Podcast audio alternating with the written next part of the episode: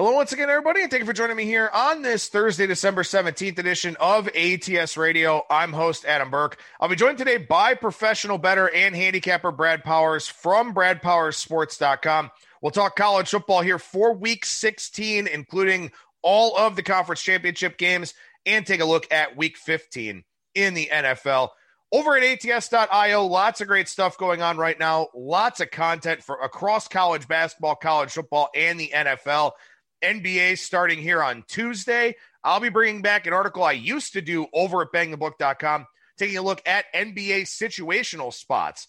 Not a ton of them here this week or in the first week of the season, obviously. But as we go forward here, a lot of stuff about back to backs, bad travel spots, look aheads, letdowns, all those kinds of things in the NBA. Possibly looking ahead to some games where players may rest, you know, just to get a little bit of a blow in a back to back, something like that. So it'll give you kind of a blueprint for the week ahead in the NBA. I'll post that for the first week here over the weekend and do that every week over at ats.io. And when the NHL season rolls around in hopefully January, I'll do one of the situational articles for the NHL as well. Speaking of articles, you've got full article integration in the ATS app, which you can download in the Google Play Store, in the Apple Store, or you can get links to the direct spots in those two stores over at ats.io. It's a bet tracker, it's an odds screen. Once again, as I said, you can read all of the content from the website right there in the app. Also, premium model selection subscriptions, 10 bucks a week, 20 bucks a month. You can get those over in the ATS app. Make sure you download that. And if you search for it in the Google Play Store or the Apple Store, search against the spread, you'll probably have better results going that route. Lastly, plenty of sportsbook promotions talked about over at ats.io this week. A good one tonight from BetMGM Sportsbook for Chargers versus Raiders. New users can sign up over at BetMGM Sportsbook, bet $1 on the money line of the game, get $100 in free bets when the first touchdown is scored in Chargers versus Raiders. And with a total in the mid 50s there, we should see points in that one. So head on over to BetMGM Sportsbook Use that bet $1, win $100 in free bets promotion if you sign up as a new user. With that, we bring on today's first and only guest. That is professional better and handicapper Brad Powers from BradPowersSports.com. Brad, how's it going today, man? That's going well. How you doing? Doing very well, buddy. Appreciate your time as always here, sir. And uh, quick note at the top of the show: we are having some technical issues here. I'm not sure if it's my internet or Brad's or something like that but we won't have any feature videos here for today's show. And if you hear one of us talking for an extended period of time, probably due to one of those technical issues that we've been having. And uh, I guess it's probably not a big surprise with with all the kids doing the you know Zoom classes from home and and all that kind of thing. But uh, Brad, I guess one thing to talk about here at the top of today's show is that you know usually we're talking about just bowl games here this weekend. But we've got some regular season finales for some of these teams. The only bowl game we were supposed to have was the Frisco Bowl. That got canceled. SMU not able to play in that one. But uh, a strange weekend here for conference championship games with those random one off regular season contests. Yeah, unlike anything we've really ever seen uh, before. Uh, and uh, honestly, I mean, it to pre flop and to kind of handicap who's going to be motivated and who isn't I think is a really tough sell even for me. So, I mean, obviously, I, I bet some numbers early in the week, didn't go all crazy about it, but I mean, it's I, I think it's a, a, a, we say this every single week, but probably a, a live betting opportunity more than anything. I think it'll show. I mean, if a team like Nebraska or somebody just you know wants to wave the white flag on the season, uh, I think it'll be quite evident early on in, in a lot of these games. Yeah, it's definitely a good point to make there. And, and something else I want to ask you about real quickly you know, we talk about power ratings a lot on the show here, and I noticed that after last weekend's games, I started making some adjustments kind of with 2021 in mind because, like you, I use the 2020 end of season set of power ratings as kind of a guide to sort of start me off into 2021. With how weird this season has been, is that still sort of your approach? And are you starting to kind of position some of these teams for next season? Oh, absolutely. I, I mean, that, that I, I know a lot of people say you got to start completely from scratch. I, don't, you know, fall in, into that line of thinking. I always start with my end of season power rating, and then you know, do up downs on every single position uh, from that point forward. But yeah, I've I've started to take uh, an early peek ahead to next season. You know, seeing you know who's finishing strong this year that, that looks like they're setting to, to make a run for, for next year. Uh, that, that's started to come to, into my thought processes here in the last week. Well, and of course, yesterday, you know, a lot of programs signing their classes. So. I know that that's something that you take a, a very close look at as well as recruiting, incoming talent, all those kinds of things. And of course, you know, this year with a good number of states not even playing high school football, you know, incoming freshmen, it's going to be very interesting to see, you know, which ones actually have an impact. Will we see a lot of red shirting? And also something too, I don't know if you saw this. I don't know if you have a subscription to the Athletic or not, uh, but Ari Wasserman did a phenomenal piece, kind of talking to some anonymous recruiting directors, people that are out there, you know, trying to secure commits in the upcoming class, guys that are kind of going the JUCO route, all that kind of thing. Really good article, getting some sound bites, or actually not sound bites, but you know, some quotes from these anonymous sources talking about you know the recruiting process and all of that. And you know, one of the things that was kind of a common theme throughout that was a lot of these incoming freshmen weren't able to make their on-campus visits. So they didn't get to yeah. see facilities. They didn't get to really do anything other than talk virtually you know, with the assistant coaches, position coaches, maybe the head coach if he had to close the deal, something like that. So I thought that was pretty interesting. And that'll be kind of a storyline to follow as we go forward here for next season of, you know, these freshmen who could actually have an impact, who will want to transfer out, all that kind of thing. Yeah, transfer portal is going to be some a sight to see. Let's just put it that way. I'd say what a third maybe uh, of kids i'll probably end up transferring. Uh, I think that's probably maybe even uh, uh, I would say even conservative. Uh, it will the, this class and next the next recruiting class just not being able to take those in person visits. And, you know, I'm not blaming the kids. I mean, uh, obviously meeting somebody and getting a feel for it in person is a lot different than talking to somebody over the phone or over Skype or whatnot. So. Yeah, I, and on top of it, I don't know what the, the NCAA is going to do with the scholarships. They originally said they weren't going to count anything towards this year. Everyone can technically come back next year. I it's it's going to be another very unique off season. I'm hoping at least though spring practices and spring games go off uh, relatively normal. Other because if they don't, then um, we could be in line for another you know, interesting 2021 season. Even though we at that point the vaccine and we're not going to have you know games canceled like this year, but not having a typical another typical off season will be uh, interesting to see how it shakes out for a lot of teams. No, absolutely. That's an excellent point. It was funny because you know the the author asked, you know, well, do you think it's a problem that you know some of the recruits couldn't make on campus visits? And and the one guy he talked to from the MAC goes well no he couldn't see how shitty our facilities are.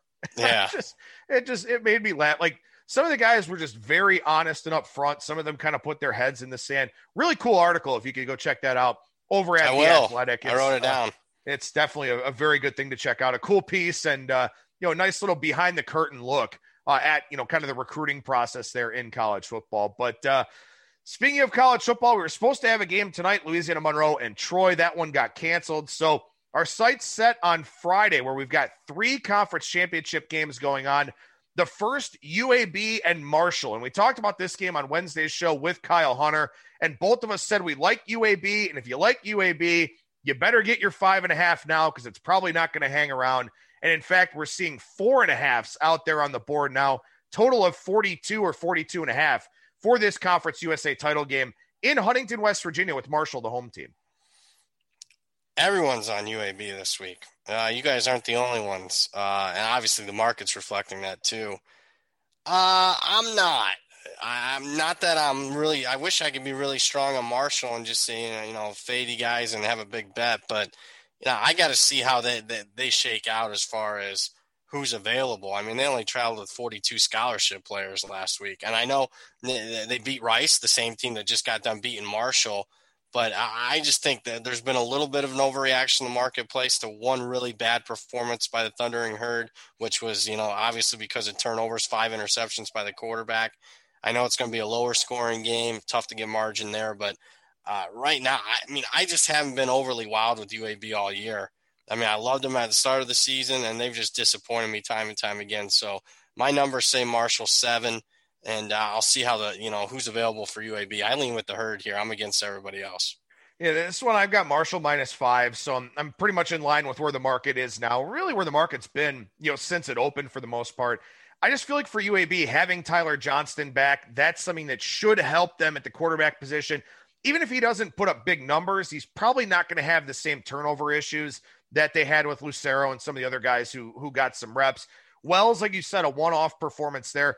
The only thing is, when you look at Marshall's entire body of work, they've been kind of a team teetering on the brink of regression throughout the entire season. They're ninth in third down percentage or third down conversion rate on offense, ninth in third down conversion rate defense. So I kind of wonder if that sort of levels off a little bit, or if maybe we just missed the boat not fading Marshall against Rice a couple weeks ago. You know, I, I mean, I originally bet Rice in that game, but then obviously Rice, you know, their quarterback was out, their leading wide receiver was out, and I I bought some of that original position back. But uh, yeah, I mean, I, I hear you on that. I, I mean, I, I've been looking to, to, fade Marshall, and I think you know the following week I thought they were overpriced in the market again against Charlotte, uh, where I bet Charlotte early in, the week uh, on a Circa opener. So I mean, th- that's the surprising thing to me. All year I've been a little slow. Uh, to catch up to, to the Mar- uh, to the Marshall numbers as far as the market, and then all of a sudden now I'm all of a sudden higher than the market on Marshall, I, to me that, that, that might scream a little bit overreaction. So uh, that's one of the reasons why I lean Marshall. But I wish I had a, a much better handicap where I could you know come over the top and say you guys are dead wrong, uh, and here's why Marshall's going to cover easily. Well, it does look like if you want to get involved in this game, I wouldn't be shocked if this line does come down to four, especially with the I very low that. scoring expectations. So maybe you've got a buy point there on Marshall at four and uh, you know kind of see where this game ends up falling. But uh, you know, two very good head coaches in this game as well. So you know, we'll see which team is more prepared at the outset for that Conference USA title clash. How about a neutral site game here? Ball State, Buffalo in Detroit at Ford Field. Buffalo 13 and a half seems to be the stopping point for this one. We saw some minus 14 even money kind of pop up a little bit on Wednesday. Those are pretty much gone. It's now 13 and a half mostly market wide. A few global books holding on 13 here with Buffalo, the clear cut favorite, and a total of 67 and a half. Yeah, I, I like Ball State. Uh, I did bet them at 14. Uh, I really need 14 because I, you know, I worry about Buffalo's uh, run game, especially late in the second half. Uh, but I think Buffalo's being a little, you know, too overpriced for a bunch of blowout wins against who? I mean, they played in the weaker uh, of the two divisions, obviously in the MAC. And I get it that there's been one common opponent, and it's the only team that beat Ball State, Miami of Ohio, and it was a, a Miami of Ohio team that Buffalo beat 42 to 10. So uh, I, get why they're a significant favorite, but man, 13 and a half in a conference championship game against a team that, that's very senior laden in, in Ball State. Uh, I, I, I do lean with the Cardinals here. Yeah, I think what's really interesting about this game is, you know, I know Buffalo's put up some very impressive offensive numbers throughout the year, and, and their running game seems virtually unstoppable. But this total would imply that Ball State has some offensive success here. I mean, this isn't yep. going to be like a, you know, 55 to 14 over type of game. At least I don't think so. This line implying that Ball State's going to have some success offensively, but everybody's betting it like Buffalo's easy money. It almost feels like there's a context clue here that maybe Ball State is the right side and they could lose by 30 and it's not overly surprising, especially because Buffalo can be that front running team with that rushing attack that, you know, just salts the game away. But again, I just sort of look at the total relative to what's happening with the line and, and something tells me that, you know, Ball State's going to be more competitive in this game than people think. Yeah, and you're always looking for context clues. Uh, you know, that normal people aren't taking that next step uh, in, comparing the total. And I, I just think I know Buffalo played in a high scoring game against Kent State, but I, I think that's just more uh, a property of Kent State. I think a total in the upper 60s is much more towards the type of game Ball State wants to play compared to Buffalo. Buffalo still kind of, I know they've been putting, they're number one in the nation in scoring 52 points per game. But, but I still think they're more of a team that, that would like to obviously ground and pound it. It's just that they're so effective and so good at it you know, instead of uh, getting first downs, they get touchdowns on the ground.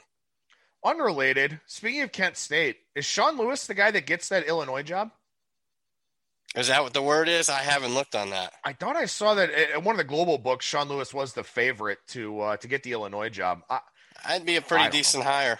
I think so. I mean, at least it's outside the box. You know, at least it's kind of creative. The other one I saw I thought was interesting was Army's Jeff Monken. I mean, you, you, and I have I talked about this a lot. I mean, if if you're a middling to below average Power Five team, pull a Georgia Tech, run the option, try to win seven games a year, and go to a bowl game. I don't think it's a terrible idea for Illinois. To be totally honest with you, it's not. But I mean, I man, sell, I, I, don't know if I go if I'm Jeff Monken is what what, what oh, that was man. my reaction. I was like, yeah, I, I, don't know if I leave Army for Illinois. Uh, that's just me personally. Uh, yeah, I'll say this, Sean Lewis. I, I like that name because they got first hand a look at Sean Lewis. It was his first game as a head coach, and I remember that game specifically. They almost outright upset Illinois and they just they look like I mean he was 31 years old, first time head coach, first game, and he looked like he had things together. And I know Kent State ended up not being a very good team that year, but uh, that would make some sense. I mean, it was a couple years ago, and uh, I'll tell you, I was impressed immediately for uh, just watching one game. All right, so let's get back into the conference championship action here. We go to game 251, 252, the late game on Friday night, although none of these games kicking off all that late. Oregon and USC. USC three point favorite, total mostly up to 64 across the board here. And, you know, obviously a lot of strange circumstances with this game. USC thought they were playing Washington. Washington with COVID issues. They say on Sunday, we'll wait and see what happens on Monday. Then they find out that they're not going to be able to play, just wouldn't have enough warm bodies to be out there on the field. So Oregon slots in here now instead of playing kind of a meaningless regular season game against Colorado. USC, the three point favorite. This game played at Memorial Coliseum in LA. What do you think about this one? Ah, number seems about right to me. I mean, I, I think both teams are overrated. Obviously, SC's been lucky in three games so far this season. Very fortunate. Their backers to get a cover last week. I mean, it was one of the bad beats of the year.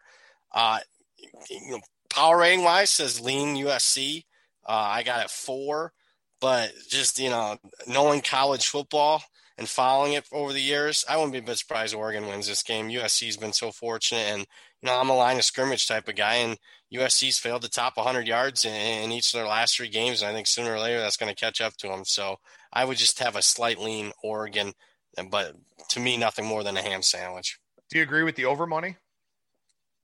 Uh, it makes some sense, I guess. I mean, what we saw, I was waiting for that over money to show last week. It showed late in the week finally. I was wondering what the hangup was. Yeah, I mean, everyone that, that bet the over last week won, so I, I, I kind of get it, but I again, nothing strong. it's such an interesting thing because, and we talked about this on yesterday's show. Oregon's defense was supposed to be pretty good. I mean, their secondary was supposed to be much, much better than it has been here so far this season. So you wonder well, if Slovis is able. Them. Yeah, two of their true. top guys opted out. Well, you wonder if Slovis is able to take advantage of that here. On the flip side, I, Oregon's got a coaching advantage. I, you know, Mario Cristobal, I, I think we can kind of, you know, we can sort of poke holes in some of his in-game things and stuff like that. Maybe you kind of question his preparation because you know he is a guy that comes from more of a recruiting background than anything else. But I think Cristobal honestly has done a pretty good job, specifically in second halves with Oregon over the last couple of years. The Civil War game this year accepted. I don't think anybody really respects Clay Helton. So maybe Oregon with a coaching advantage here with this unique, you know, kind of short prep window. Maybe, uh, you know, you only because it, only because it's Clay Helton on the other side. Uh, I, I'm not a big Mario Cristobal fan. I mean, he's a really good recruiter, but other than that, I just I haven't been wowed by Oregon X's and O's uh, really in the last few years. So. Uh, and, and, maybe this year, what, what hurt them more than anything, they're a very inexperienced team. They're very young and you had a, a, COVID season where you didn't get a lot of practice time. So I'm I'm willing to give him the benefit of the doubt this year, but next year we'll see what his coaching chops are. Especially when they may you want to talk about looking ahead to 2021. I think they make a trip uh, to your neck of the woods, Columbus, Ohio, next year. Yeah, that'll definitely be an interesting game there, especially you know hopefully early on in the season gives us an idea of you know where those two teams kind of stand going into the next year, especially with Ohio State having to replace Justin Fields. Uh, you know that'll be a very interesting thing for the Buckeyes there. Before we get to the Buckeyes in the Big Ten championship game, like I said, there are some kind of one off regular season games here, teams kind of playing out the finale. Some teams will show up, some teams won't. We'll just sort of group all of those games together here. Are there any that are on your radar that you feel like you've got a pretty good handle on as far as these regular season games in week 16? Wow, not many. I mean, just a bunch of leans for me. I mean, we can run. Yeah, I bet Florida State, but I'd lean Wake Forest at the current number. It's moved way too much, in my opinion. I, you know, I wanted to bet Air Force. I'm a little surprised that they are sitting as a favorite, so that's almost unbettable, in my opinion. Uh, Wisconsin, I know I'm on an island here, but I got a feeling Wisconsin will, will, will finally show up and take it to Minnesota. So I do lean Wisconsin. Penn State, you and I talked this one before uh, the, the, the show here. I, I, I got a sneaky suspicion that Penn State can put one on Illinois. I don't think Illinois wants to play. Uh, Maryland's overrated in my opinion in the market, so I lean Michigan State. Utah, I think, is the right side in that game. The one that I probably like the, the most uh, is, is, Stanford. I, I, just I like what I've seen from them the last three weeks. I mean, they've all been on the road. They won three straight games. And, and I, I, guess a comment that that's sticking in my back of my head this week was DTR Dorian Thompson Robinson, the, the quarterback for UCLA, was you know you could tell he was very bummed about what happened last week at the USC game. So I'm not sure you know how UCLA picks themselves up off the mat after a to the wire 60 minute game that that meant everything to them. So I, I do from a power ratings aspect, I, I do lean with Stanford. Yeah, both of us, we talked about that before the start of the show here. Both of us with that game, UCLA minus three and a half. So a little bit of a power ratings overlay, uh, as well as I like what you said there about UCLA. They put a ton into that game last week. They were the better team last week. Excuse me. Still found a way not to win it. So, you know, I, I think that maybe you do look at Stanford here. I kind of like Oregon State as well against Arizona State. Uh, Arizona effectively minus 11 in turnover margin last week. Seven actual turnovers, lost it on fourth down four times. Uh, complete quit out of that team. Kevin Sumlin yep. gone. You and I talked about that on last week's show. Kind of like Oregon State here a little bit. I just think that that price is, is just a little bit inflated with a Beavers team that, look, they're not great, but they do play hard. I think Jonathan Smith has that program going in the right direction. I agree. I think you're paying a premium on ASU this week. And, you know, how many times does – uh, you know, a team cover the point spread by 50 or more. It's only happened 48 times in 40 years. So it was kind of a, a once a year type of event last week, Arizona State uh, covering by that big of a margin. And you look at turnovers. I mean, how many times are you plus seven? I think I look back 15 years and it's only happened 12 times a team was plus seven in turnovers. And then obviously that's even counting, like you mentioned, the, the those fourth down stops. So yeah, I don't mind fading a team off historical outliers like that. Three regular season games in the SEC. Texas A&M laying 14, total 51 against Tennessee. Ole Miss now a two and a half point favorite with a total that's skyrocketing to 78 and a half against LSU. Then lastly, Missouri, a short favorite on the road in Stark Vegas against Mississippi State, total 49 there. Anything on those three games that uh, piques your interest? Got a little bit of power ratings overlay of would say Tennessee's the play and also LSU, but it wasn't enough for me to even bet it, even on the Circa openers or whatnot, or even at, at any point this week. So uh, I know it's SEC football, and I know a lot of people uh, will, will, be interested to see how many are watching it with the other championship games going on, uh, opposing it. But uh, I some of these, I mean, your guess is as good as mine. Who who's going to want to show up and finish the season strong? Yeah, I definitely agree. We don't have to worry about motivation in any of these conference championship games here on Saturday. We'll go by rotation number as we always do, beginning with 229, 230, Northwestern, Ohio State. Ohio State laying anywhere from 20 to 21, depending on what the book needs. Totals come down a little bit in this game to 57. Neutral site, of course, in Indianapolis. So, Brad, what do you think here about the Buckeyes laying effectively three touchdowns? Uh, you know, I, I don't agree with it. I lean Northwestern a little bit. I'm hoping to maybe see a 21. That'll be my buy price on the Wildcats. I think Ohio State's being priced like, a, you know, a, a, really, you know, almost comparable to last year's team. Uh, I mean, last year's team should be favored by like a three touchdown spot over this year's Northwestern team. I, th- this year's team just leaves a lot to be desired as far as I'm concerned. And the fact that they, I mean, how could they get in a rhythm the, last you know few weeks? I mean, they, they, basically played Michigan State. Very impressive performance. Uh, they dominate. Ohio State dominates a Michigan State team that the week prior beat Northwestern, but Uh, I think it's tough to get margin on Northwestern. Uh, they're only allowing 15 points per game. I know they haven't faced an Ohio State offense, but uh, I, you know, maybe it's because all, there's this narrative that oh, Ohio State needs style points. I don't think so. They win the game, they're in the playoff, as far as I'm concerned. So maybe that's why there's a little bit of an overlay. I got the you know pure power rating for me is 18 and a half. Yeah, I got this one 19 and a half. So you and I in the same range. The only thing I think that could hurt Ohio State potentially is if they win by like seven and it's really ugly or or something like. Yeah. I don't even know if it necessarily matters at that point. The one thing that I thought was really interesting was the total on this game being in that 59 range. The implication being that Northwestern can score on Ohio State. And and I don't know about that. I know Ohio State's defense has plenty of issues. Most of them have been against the pass. And Peyton Ramsey's had what multiple games under 100 passing yards, at least yeah. under 150 passing yards. So Northwestern's going to have to run it on Ohio State. And the reason why I would lean Northwestern is simply because I think if you're Northwestern, you do anything you can to try and keep the ball away from Ohio State. And if it works, I don't necessarily know. Maybe it's a live betting opportunity, but I think Northwestern has to run the rock. They ran it for over 400 yards against Illinois last week. They won't do that to Ohio State, but if they can get 175, 200, something like that. That's how they stay within this number. I don't know if it happens. Probably not going to bet anything in this game. But I also think, too, that one of the reasons why Ohio State is a favorite of this magnitude is that Northwestern's best wins this year have just been really watered down of late. You know, I mean, just you look at the Big Ten West in general, and it's been such a disappointing division. And I know there's been COVID and all of that, but, you know, Northwestern just almost by default finds their way into this game by simply not being as bad as everybody else was. So I think that's kind of reflected in this number too. Yeah, I'm, with the exception being a road win at Iowa, I think that's pretty good. Yeah. Uh, yeah, Wisconsin's not as good. Purdue fell off the face of the earth. I mean, Minnesota's hit or miss. Nebraska's disappointing again. I hear you. Uh, right. Yep.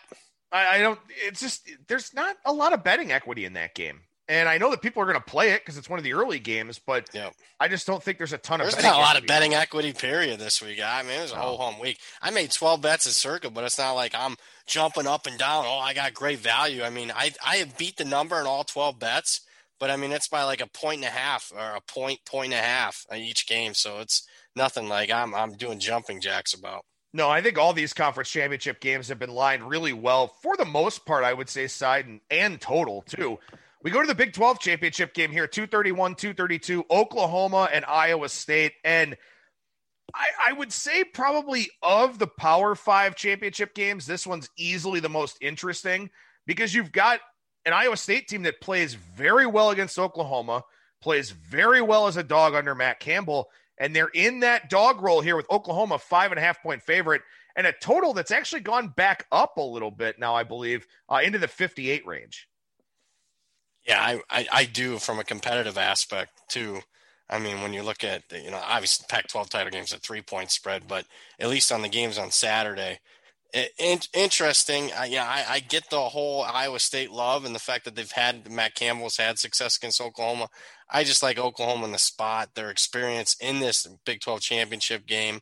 Uh, I know Iowa State's going to feel you know, a little slighted, but Oklahoma's not the same team that lost to Iowa State earlier this year. Spencer Rattler's got more experience. They got a couple of key players back that were still suspended uh, at, during that time at that game. So I lean Oklahoma. Again, it's not a, a strong big time bet for me, but uh, I, I do like Oklahoma in a bounce back spot here to get some revenge. Yeah, I got this one line seven. So you know, this is one of the games I, am off. I think a point and a half or so on most of the uh, of the Power Five games.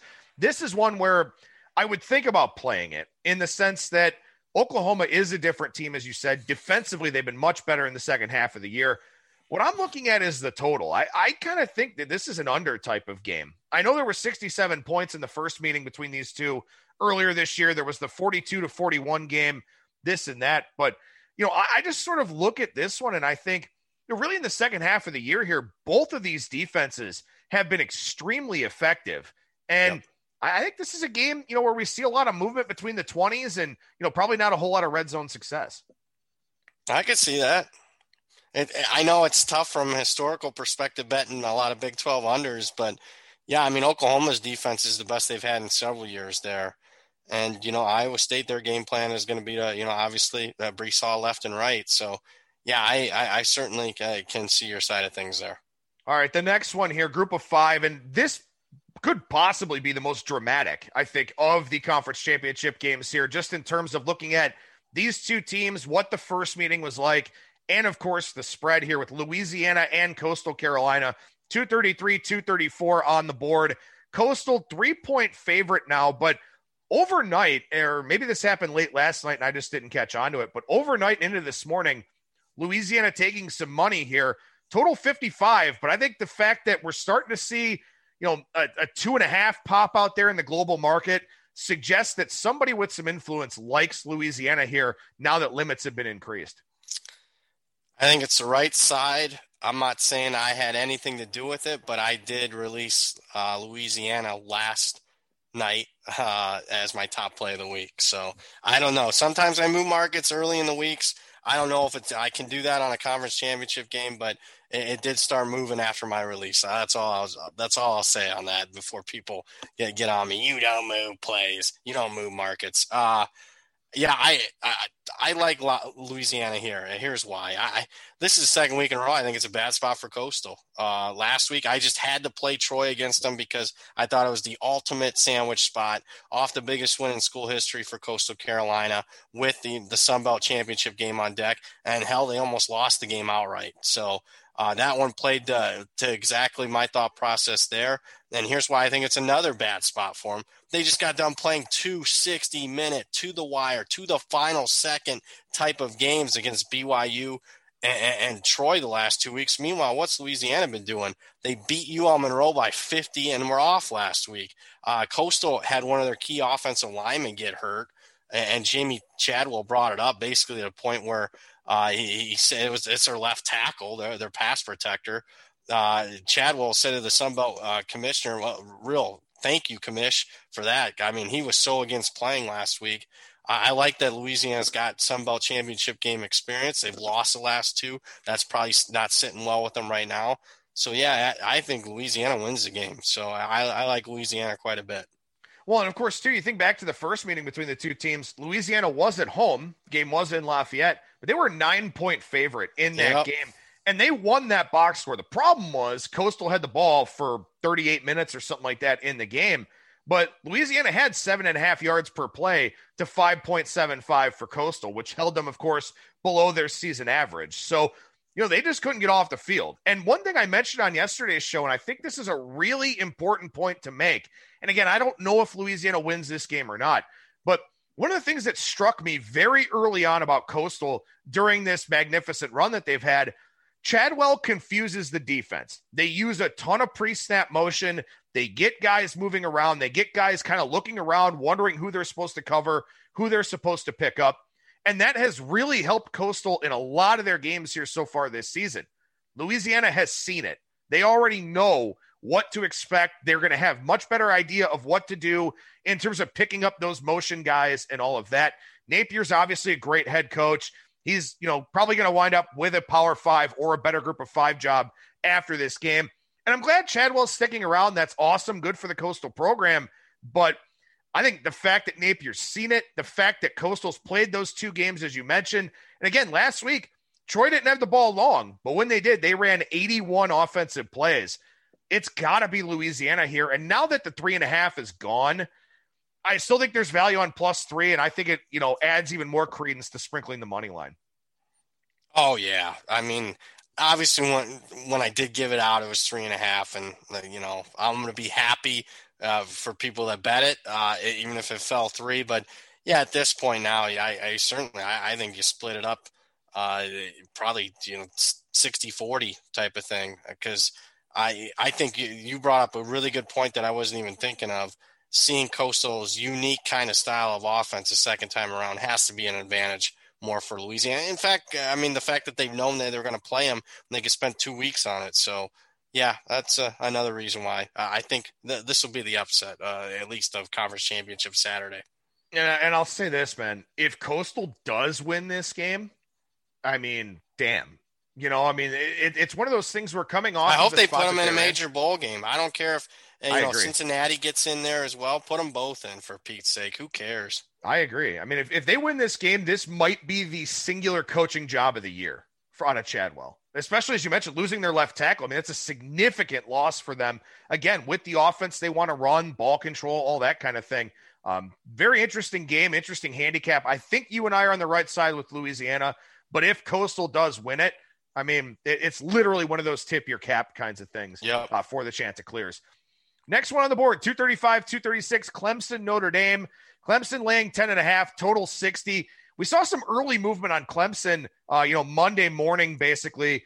We haven't seen much of anything since then. So, what do you think here about the Tigers laying doubles in Charlotte for the ACC championship? Ah, the numbers, right. Uh, I mean, I even last week, people were asking me, what's your, you know, early championship game numbers? And I tweeted them out. And I tweeted Clemson 10 and a half. So, uh, yeah, I just I, I, don't have a bet, right? I have a strong opinion. I mean, if if you gave me twenty bucks and said which way I think it's going to go, I, I do think it goes Clemson's way, and I wouldn't be a bit surprised they win by a couple of touchdowns. I just I think it always benefits the the loser, especially a Clemson team that isn't used to losing the the rematch here. I mean, obviously Lawrence back. I don't think that makes as much of a difference as the fact that you know Clemson's going to have a couple of key defensive players back, including Skalski, the, the middle linebacker. Uh, Clemson's really tough to beat in postseason. ACC championship game, bowl games, playoffs, championship game, national championship games. I mean, you go back to 2012; they're 14 and three against the spread in these games, covering by 11 points per game. Yeah, I lean Clemson. Just uh, w- wish it would uh, would have came like nine, nine and a half. Uh, I would have had a uh, you know a decent bet on them. So not putting the cart before the horse here at all, but I mean, let's be honest. Notre Dame's a 10 and a half point dog in this rematch. Clemson should win the game. If yep. Clemson wins, is Notre Dame still a playoff team? Yeah, they probably are. I wish they, as a Notre Dame fan, I wish they wouldn't because here's what's going to Play Alabama. They're going to play Alabama, and then I mean, here's what I mean. It's been a. I'm Mr. Negativity on Notre Dame. I just am. But you know, it's been a really good season. They have far overachieved my expectations, and you got to tip your cap to anybody that, that's performed as well as they have in this COVID season. When a lot of teams, I'm looking at Michigan and some other teams, that, that was clear that the culture of the program's not very strong, and it was clear they really didn't want to play football this year. I, I feel very damn proud of my Notre Dame team uh, that, that, that, they did as well as they did. Now, the problem is they're going to get their teeth kicked down their throat the next two games, and everybody's going to be chicken little. Woe is me. Sky is falling after Clemson crushes them and Alabama does. And we're right back to square one and with all that negativity around them. So, all right, I'm, I'm off that rant. No, it's fine. It's, it's exactly, you know, what was it? You'll know the date better than me. When Ohio State played Notre Dame in the Fiesta Bowl. And, you know, to me, it was one of those things where I was like, I want Ohio State in the playoff, but I don't want Ohio State going and playing Alabama in the playoff. Go win your bowl game over some, you know, name opponent and get a little bit of momentum going into the next season where you can hang your head on saying, hey, we won our last game of the year. Because if they had played Alabama, they would have gotten rocked. no, year. in 2015, no way. I thought Ohio State was the most talented team. I thought they're the best team in the country. Okay. 2015. I would. I'm telling you, I would have bet Ohio State in that game. I mean, that was the the, the defending champ. I mean, what, when they turned it on against Michigan and Notre Dame, that was the best team in the country, and that was the only time they really turned it on all year. All right. Well, I don't know. Maybe I mean they had like age. ten guys. Yeah, they had like ten guys going the top like hundred picks. Man, that team was talented. But I, I guess the, the, point I'm making is, you know, in, in a case like this with Notre Dame, I mean, Oh yeah, I don't want to play Alabama. No. Here's the thing: people are going to be like, I mean, because they always bring up the championship game from eight years ago. Notre Dame didn't belong. The reality is Notre Dame is going to be a significantly bigger underdog in this year's game than they were in that game. So when they get beat by three touchdowns, I mean, people are just going to be like, oh, they haven't gotten any better over the last eight years. When the reality is that they have. This is the best Notre Dame team in quite some time. It's just Alabama's historically great and they kudos they already beat Clemson, but I to do it to have to do it twice, ugh, I just uh, I'm not happy right now as a Notre Dame fan. Uh, just with the schedule, I mean, it was so much. Now it's so much tougher to win a title now because now you can't get that fluky win like the 2002 Buckeyes. I don't think they'd win the national championship because okay, you beat Miami, then you got to turn around and play like an Alabama or somebody the next week. It just you can do anything once, uh, a fluke game, to, but to do it, you know, have to beat two or three of those types of teams. It's just so tough to win it. No, it absolutely is. I think that's an excellent point. And, uh, you know, hey, we'll see what happens here with Notre Dame if they can do the deed twice and beat Clemson for a second time here. Next on the board is Tulsa and Cincinnati. And starting to see a little bit of movement going up on this game 14 and a half now showing up once again total in the 45 and a half range this one opened a little bit higher. Tulsa took some initial money probably just a correlated play with the total coming down and a big underdog but now we're seeing some cincinnati money again now that limits have gone back up. Yeah i bet tulsa. I just i i think it's going to be tough for cincinnati to get mar- i know they've gotten margin on almost everybody but I, I just playing one, you know, basically not playing last three weeks, kind of throwing them off the schedule a little bit. Tulsa, it's not like Tulsa's played a bunch, but one thing uh, that caught my eye when I was handicapping the game is, you know, Tulsa's played some high powered offenses like Oklahoma State, UCF, SMU. They've held all of them to 26 points or fewer. So, I mean, it's tough. It's going to be tough to get margin for Cincinnati on a Tulsa defense that's only given up 20 points per game, especially Cincinnati could be a little rusty. Yeah, I, I do like Tulsa here. Anything north of, you, you got to get me north of two touchdowns, though. 14 and a half or above, Tulsa's the play for me. The only thing that would kind of caution me about this game is it, it's not like Cincinnati has any ability to get into the playoff unless like 27 different things happen. But Luke Fickell's had no problem running it up when he has the yeah. opportunity. The question is, does he get the opportunity here against Tulsa? And, uh, you know, I think Tulsa's a pretty well coached team, but you wonder if this game is like 17 nothing at halftime, something like that. Maybe Cincinnati scores to make it 24 nothing.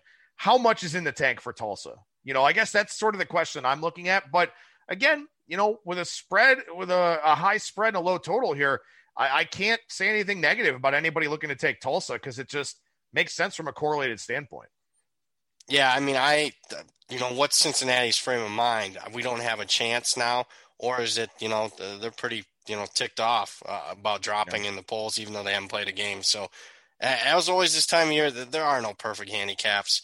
Uh, I mean, I, mentioned the one. If I was going to make one bet, it'd be Louisiana this week, and to, to be quite frank, I mean that, that might be, you know, in, in normal weeks uh, if you put these games up against, you know, a, a, regular card, that might be the only type of play that I'd put out. So uh, you're not going to get a, a, lot of high value picks this time of year, and the, the, the, I can always punch holes in just about any handicap.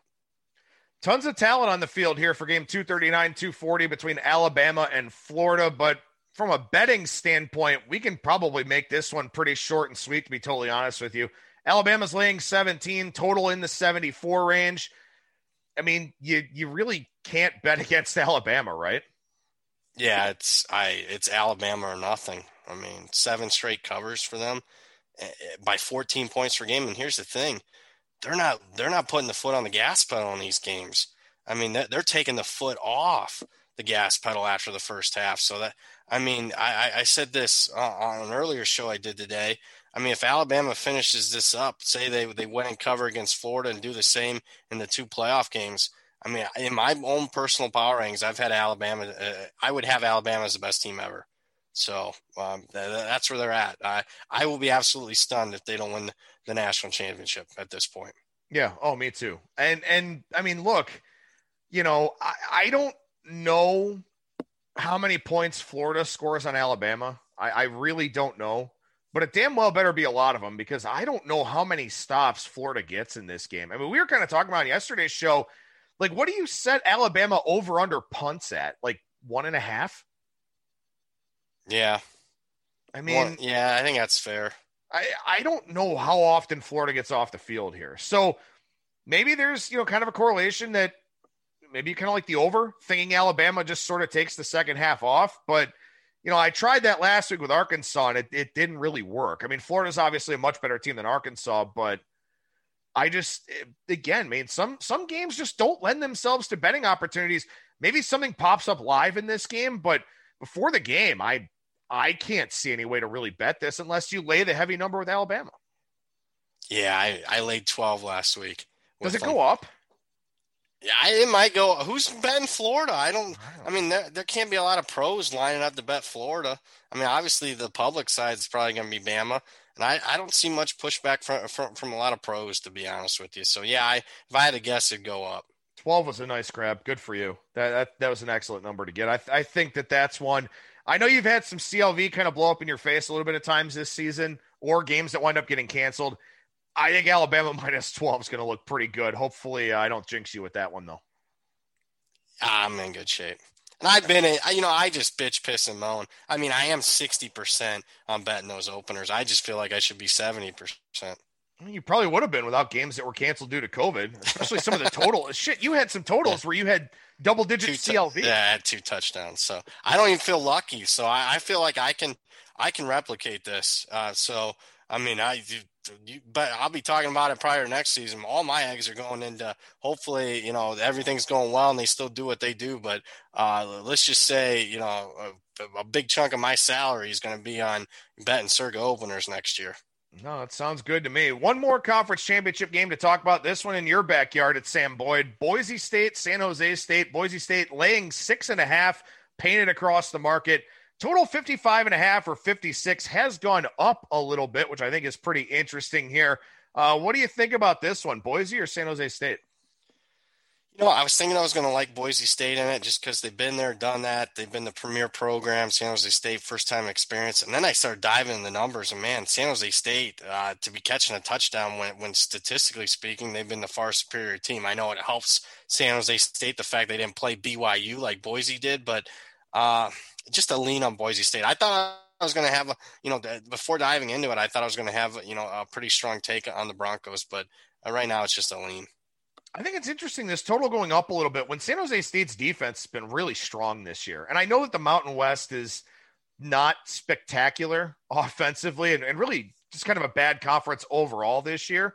But for this San Jose State team to, to sort of be in this spot, and I talked about this in yesterday's show, like it sounds really amateurish, I think, to say, but like there's something about San Jose State that just feels like this is supposed to happen for them. I, I don't, mm. I can't explain it any other way other than that. And, you know, in today's day and age, with all the data that's available to us, all the analytics, all the different metrics that are out there, all of that, you can have a very comprehensive quantitative handicap.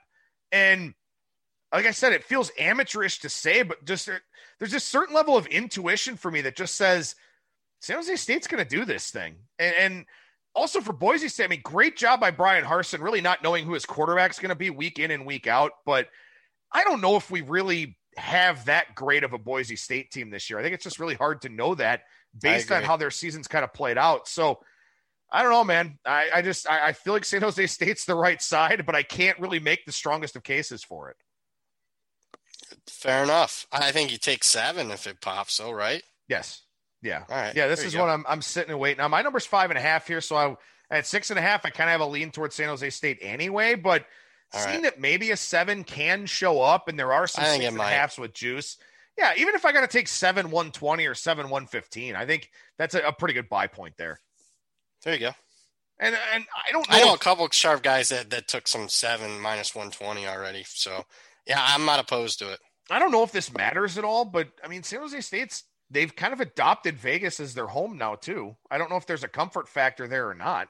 I mean, Boise's obviously there all the time, and they've played the Las yeah. Vegas Bowl there, and you know all that kind of thing. But it didn't it didn't factor into mine. What does factor in? I'm a, I wish I could sneak into the stadium and continue my I've seen a football game every year since 1989 streak that's going to about to be broken here in the next two weeks. Go to the uh, go to Arlington for the Big 12 championship game. Just make a late call.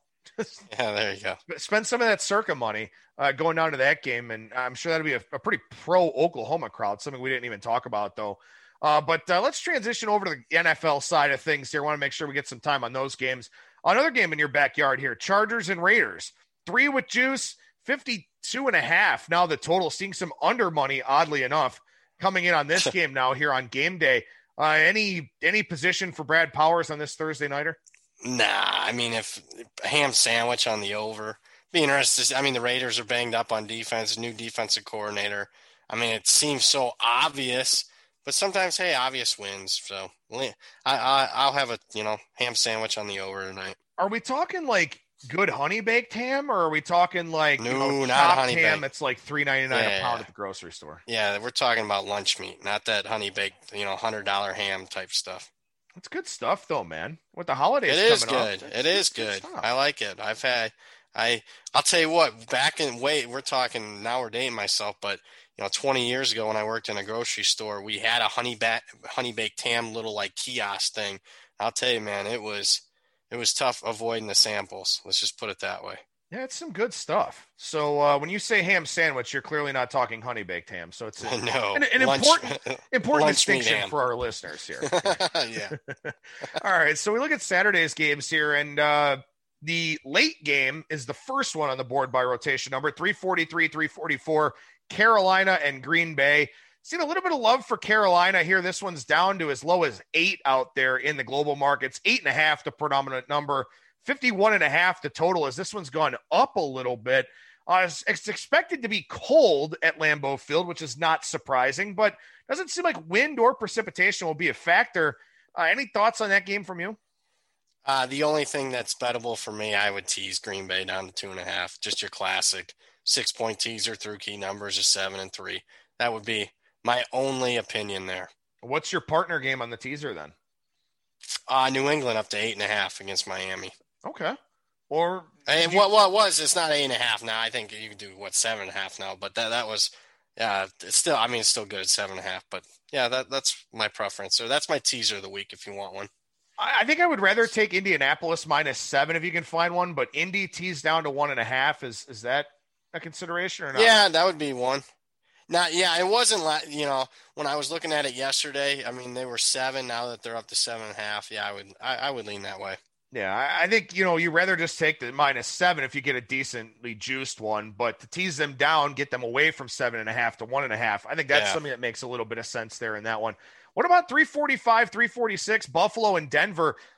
Really interesting spot for Buffalo here. New England's on deck. You know, they've had some some bigger games here of late. The primetime game against Pittsburgh, of course. Now they're going to altitude. Uh, is is this going to be one of those situational looks for you? Taking a look at the home dog, Denver. It is situational. I mean, I don't think people are realizing it's you know that, how bad of it is for Buffalo. I mean, third game in 12 days traveling off a big time win, probably one of their biggest wins as far as the franchise goes in, in 20 years. Last Sunday night against the Steelers, uh, and, and Denver. I know their record doesn't look great, but I mean they've been an underdog in every single game this year. Uh, so I, every game this year, Denver's been a dog.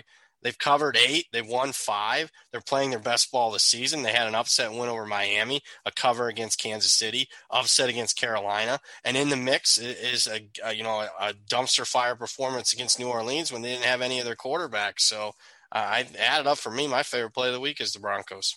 Ooh, favorite play of the week. Interesting. You know, that's the thing. And, and this is this is what makes the NFL market really challenging is that Buffalo is vastly superior. And there are a lot of people saying oh, Buffalo yeah. might be the second best team in the AFC right now. And I Yeah, I would agree with that. I agree with that too. Now that their defense is healthy, I think that they are the second best team in the AFC. And yet you have some equalizing factors here with Denver, with the fact that Buffalo's got New England on deck, and we all know what that game means to them. Third game Yep. in 12 days, as you said, playing in altitude. Denver coming off of a pretty good performance last week against Carolina, all things considered, where Drew Lock, you know, took some shots downfield, had some success with that. Again, Buffalo's defense is a lot better than Carolina's, but that's the question here that we have. And, and that's why the point spread and some of these spots are such great equalizers is I think a lot of people are just going to assume, oh, Buffalo's on one right now. They're on a heater. They're the team. I can't go against them. But there are some legitimate situational concerns for Denver here. And this is kind of about, you know, how we're all trying to get to the same goal. We just all have different ways of going about it. We all want to win bets, but we all look at games and handicap them differently. And that's just it here. You know, if you look at this one purely from a metric standpoint, statistical standpoint, and recent form standpoint, it's Buffalo. If you look at all the situational factors, you make a strong case for Denver. So I don't know if I'm going to have any play in this game at all, but uh, you know, it's interesting to really hear both sides of the argument. I think Buffalo is not cheap after five straight covers. It'll be interesting to see where it goes on game day. I, know there was some money that, that showed on Denver yesterday, uh, but it'll be interesting. I know the public's going to want to lay it with Buffalo, so we'll we'll see. I, w- I would say wait a little bit on this one uh, if you're looking for, for Denver. I, I don't see it getting better. Uh, you know, dropping below six at least at this point. Yeah, and again, uh, weather doesn't appear to be a factor, so that's you know always a consideration in Denver and always a consideration in all of these games here. Uh, now that we're getting into the latter half of the month of December, as we bounce through the Sunday card here, Houston and Indy. I, I mentioned to you before the show that uh, you know point and a half out of the money in the circa, and there's not a whole lot I like this week. To a degree, I'm kind of entertaining Indianapolis simply because they're really playing well here over the last few weeks, and Houston complete no show last week against Chicago. Maybe we should have saw that coming coming off the uh, heartbreaking loss to Indianapolis, but is it a sign that Houston is just kind of done for the year, or was that just you know sort of a perfect storm situation for them last week? Mm, good question. Uh, don't have the answer. Uh, I think it's a good in-game live betting opportunity. I think it'll show immediately if Houston's with an interim has waved the white flag. One thing that I will point out to you uh, is, you know, I saw this trend a couple weeks ago. Division rivals when they meet twice in a three week span. The team that lost the first meeting is 19 and 5 against the spread the second go around. So that's my hang up on this one. And that would apply to Houston here. And I was on Indy a couple weeks ago in that game, and I got very, very fortunate with that fumble uh, basically at the goal line for Houston, where Indianapolis not only wouldn't have lost the cover, but also would have lost the game outright. So, you know, we'll see what happens here in this one for them. The Rams laying 17 and a half against the New York Jets with a total of 43 and a half. This is a very rare situation in the NFL with a spread of this magnitude and the low total. And uh, I mean, can you bet the Jets here, Brad? No, I can't. I mean, I just want to point out 17 point or more favorites in the NFL. Used, I mean, for 20 years they were a long time loser. They were uh, six and 20 against the spread. But that's turned. NFL is not the same as what it was in the, in the 90s and the 2000s. Last eight years, nine and two against the spread, 17 or more point favorites. So, uh, I, you know, I, everyone that says you can't lay points in the NFL, you know, big numbers in the NFL anymore, that that line of thinking is long gone. I mean, I laid it last week against the Jets, but I'm not sure I want to do it this week. I, are they going to get crushed, you know, a couple weeks in a row to the tune of, you know, 40 to three? I don't see that, but then again, I, I, I don't know. Maybe, maybe they have given up. Uh, maybe the, the, the Raiders game, uh, that, that was the, the, the, nail in the coffin for them, even given, uh, you know, effort the rest of the season. No bet. But the only question that I have, and I do think that the Rams can cover this number, and I think there's a good chance that they do. But they wow. play at they play at Seattle next week, and then they play Arizona in Week 17.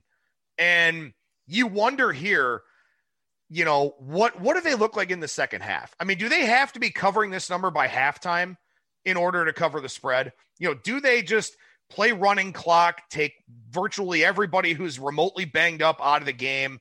You know i mean are they looking more long term here? And that's the thing. If the rams weren't playing anybody next week i would seriously entertain the idea of laying the 17 17 and a half here.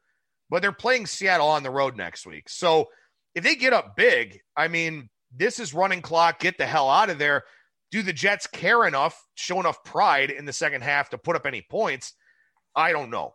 That's that's kind of the question for me is I feel like the Rams cannot try very hard and get, you know, 24, 28 points, something like that. Is that enough for them in this game? It very well could be. And on top of that, I I believe not 100%, but I think the Jets uh, flew back and forth in this one instead of staying out on the West Coast. So uh, that's not ideal. Back to back West Coast trips for them. No, definitely not. A couple of games that are a lot more interesting from a handicapping standpoint, I think. Tampa Bay, Atlanta. This one's up to six, total 49, with the Buccaneers laying the road number in Atlanta, where the players allegedly play. What do you think about this one here, where you know Tampa Bay opened lower than this, and money immediately showed on the Bucks? Yeah, I lean Atlanta. Two quick things look ahead line. This is the biggest disparity of the week. Look ahead line was Tampa Bay minus one and a half, and I don't get the the major upgrade on them, especially the second part. Tampa Bay, yeah, they won and covered against uh, Minnesota, but Minnesota had a significant first down edge, had the yardage edge. Obviously, it was kicker issues for Minnesota. So I, I don't get the the big, you know, four and a half point move from last week's look ahead line. I lean with the Falcons. There's a couple of interesting things about this game that you know I, am starting to think about as I'm kind of processing the card here. Uh, you know, as you mentioned, Atlanta.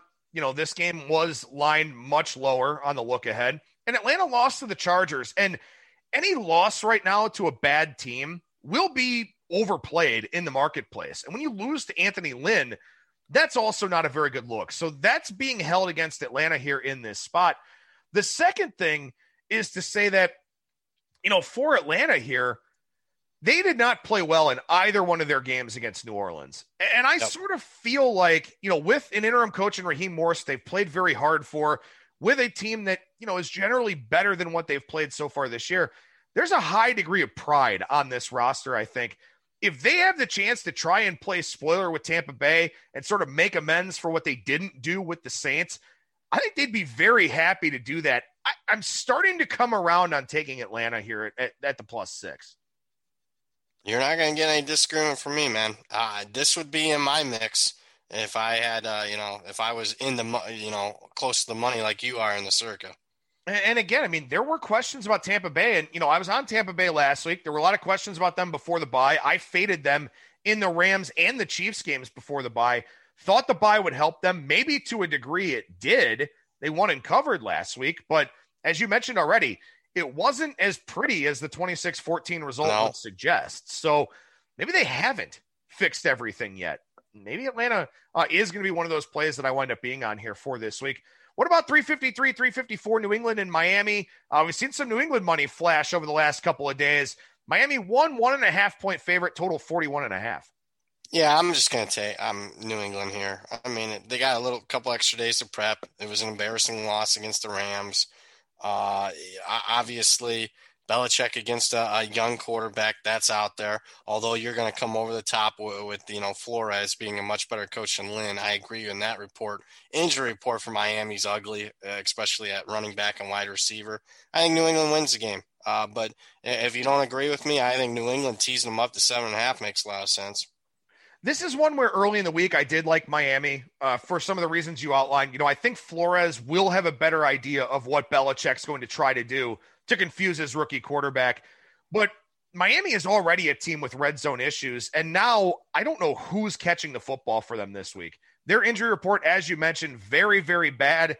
Fortunately, we have some extra time to look at this before the Circa picks are due on Saturday at four. But man, I just I don't know who's making plays for Miami in this game. And what we know about New England is they take something away. We never always know what it's going to be, but they take something away. And if Miami's already that watered down at the skill positions, whatever New England takes away is probably going to make their offense that much worse. And they've already had some issues with Tua. So I've kind of backed off of this one where I liked Miami early in the process. And now I'm not really looking to take anything in that game.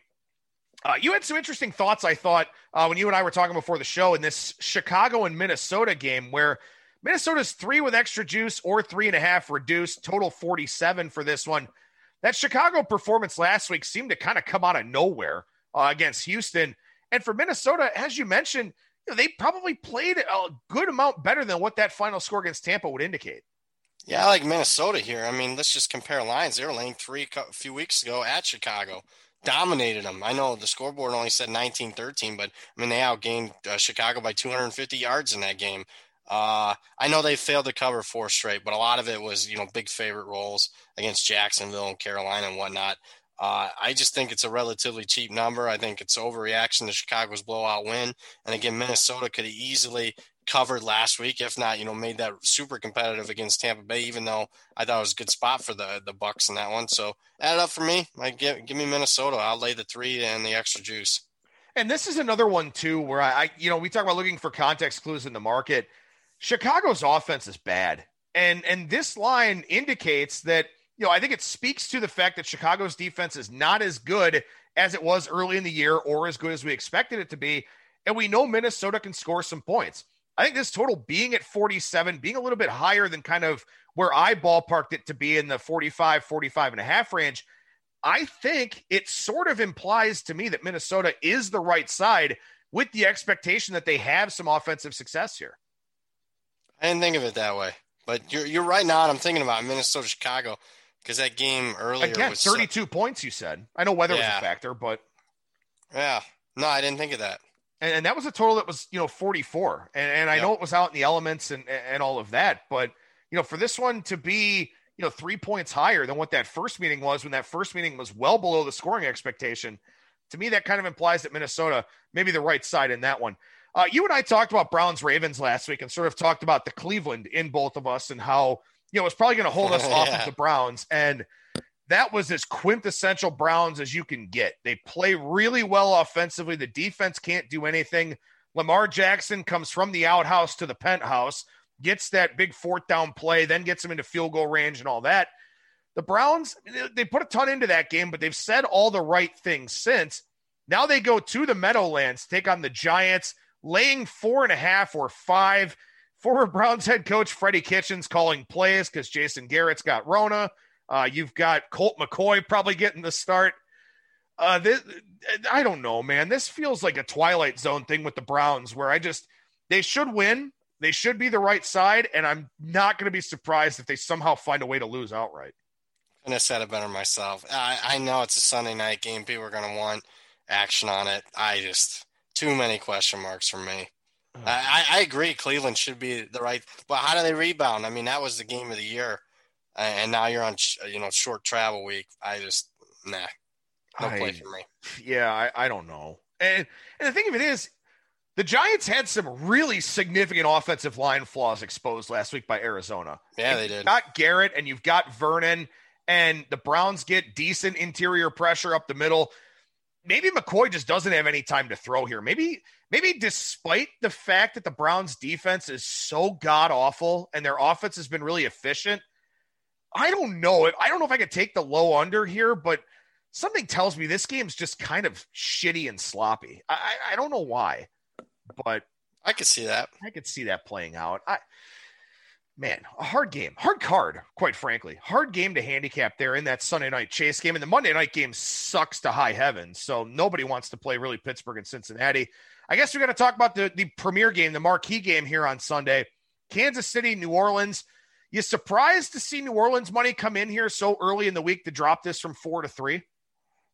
Mm, no, I made it three, so I'm I'm not, and it's not like you know my power ratings and my NFL lines are an end all. Uh, like they, you know, they're not certainly not even close to being strong as they are in college. But you know, I made it three, so I'm not. And a couple of the guys uh, that I highly respect in the in the NFL had, had some early, uh, let's just say, some early tickets on New Orleans. So I'm not overly surprised with that. I mean, Kansas City. Anybody that's been betting them hasn't been winning. I mean, that's they failed to cover five straight uh, the, the, the Chiefs, uh, even though they've been winning games, they haven't been covering them.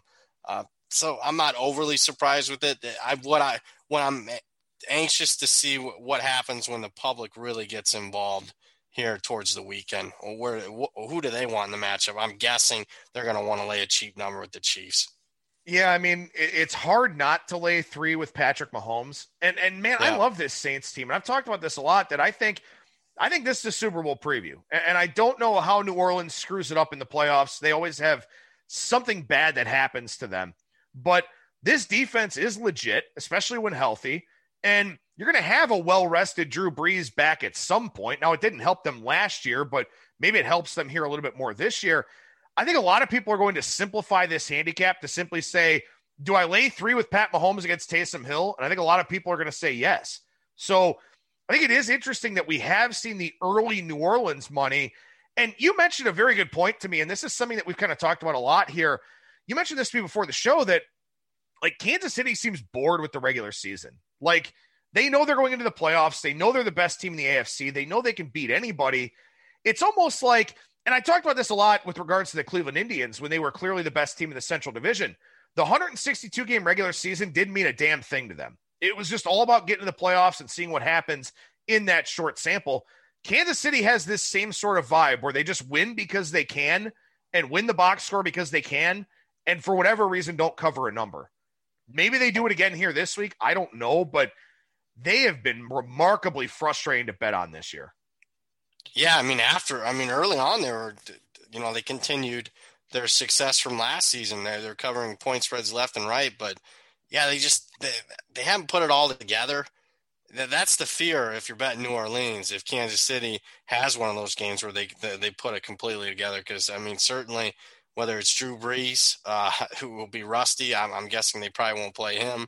Uh, I, I, just can you trust Taysom Hill to go score for score with uh, Mahomes? No way. So I, I mean, honestly, I could only look to bet the Chiefs here. I've just, I've lost a, a couple times betting on them here in recent weeks, and I'm just a little bit hesitant to, to, to fire away here.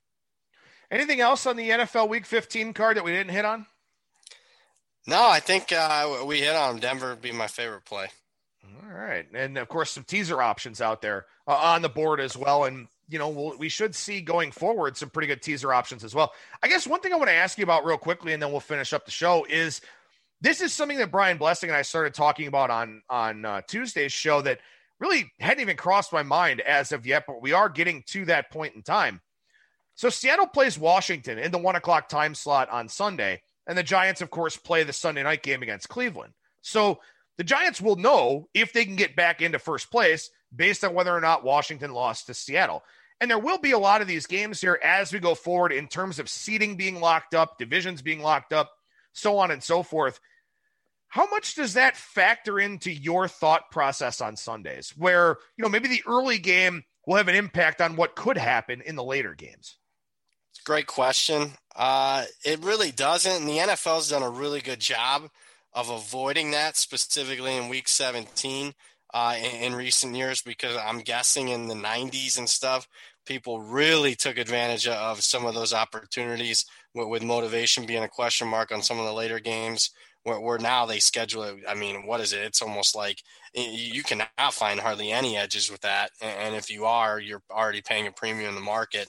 Nah, this early on in the season, I, I know it's not early, but we're three weeks, uh, you know, away from the playoffs. I'm not that's not coming to my thought process. Maybe it should, but it doesn't for me. Well, I think it'll be interesting to see how it's treated in the betting markets because, you know, then all of a sudden we're going to see this must win inflation or, hey, this team's got this opportunity. Yeah. we talk about this all the time in, in college football, college basketball, so on and so forth. You know, like the teams in college football in a regular year that are five and six need a win to go to a bowl game. Oh, must win. They're going to win. Here comes this big effort. You know why teams get into must win situations? Because they're not very good. And so when you talk about the bottom of the playoff picture here, I mean, these are effectively 500 teams to where why would you want to pay an inflated price on them simply because of what happened in another game? And if it's a spot where they're playing a team that's, you know, probably going to quit, something like that, okay, fine. Maybe they might run it up. You know, I think about Minnesota here, for example. Minnesota next week has to play on Christmas against New Orleans. And that's a game. If Minnesota wins this week, let's say that you know something weird happens and Philadelphia beats Arizona or whatever. Both of those teams are seven and seven. You know, Minnesota's got a massive game on Friday night that they're probably going to lose to a to a superior Saints team. What does that do to the line for Arizona next weekend? Or if Tampa Bay loses or something like that? You know, I think that the markets really dictate that from an emotional standpoint. And I really don't believe it's justified in most cases because, again, these are teams that I don't want to trust with a premium inflated price anyway. I'm to said it better myself. Uh, yeah, the, I mean, the market will, will make you paying premiums, and I don't like paying premiums on mediocre teams. I guess it's not in my thought process this year. It would be because I would normally be coming off of a couple weeks – uh, of that being in my thought process with you know bowl teams, you know, five and six teams in college football needing a win in the final week to get a bowl. I, I guess it would be more in my thought process in a typical seasons where it really hasn't entered yet for me personally. Professional bettor and handicapper Brad Powers from BradPowersSports.com. What's happening over at the website right now, brother? Yeah, it's my newsletter. Uh, you can get the, the the final, the conference championship week and obviously, we'll cover all, all, the bowl games. Hopefully, a lot of them get played. We'll see. And then, obviously, got three weeks left of the NFL and all the playoffs. And if you're interested in that newsletter, you can check it out at bradpowersports.com. You can download all past issues for free. You like what you see, you can sign up right now. Well, make sure you follow Brad on Twitter as well at Brad Powers and the number seven. Brad, appreciate your time as always, buddy. Thank you so much for joining me. And we'll talk to you again next week on Christmas Eve. All right. Sounds good. Take care, man. There you go. There's professional bettor and handicapper Brad Powers from BradPowersports.com at Brad Powers and the number seven on Twitter. Coming up on Friday, my Circa Sports Million picks for week 15, 40, 29, and one on the season here, point and a half out of the money. Thinking I got to get 11 and four the rest of the way if I want to have a chance at making the cut here. So uh, hopefully we can make that the start of that push in week 15. I'll give you my picks, my thoughts, my leans, and a lay of the land in the contest on tomorrow's show. That'll do it for me. Thank you so much for listening, everybody, and I will talk to you again tomorrow.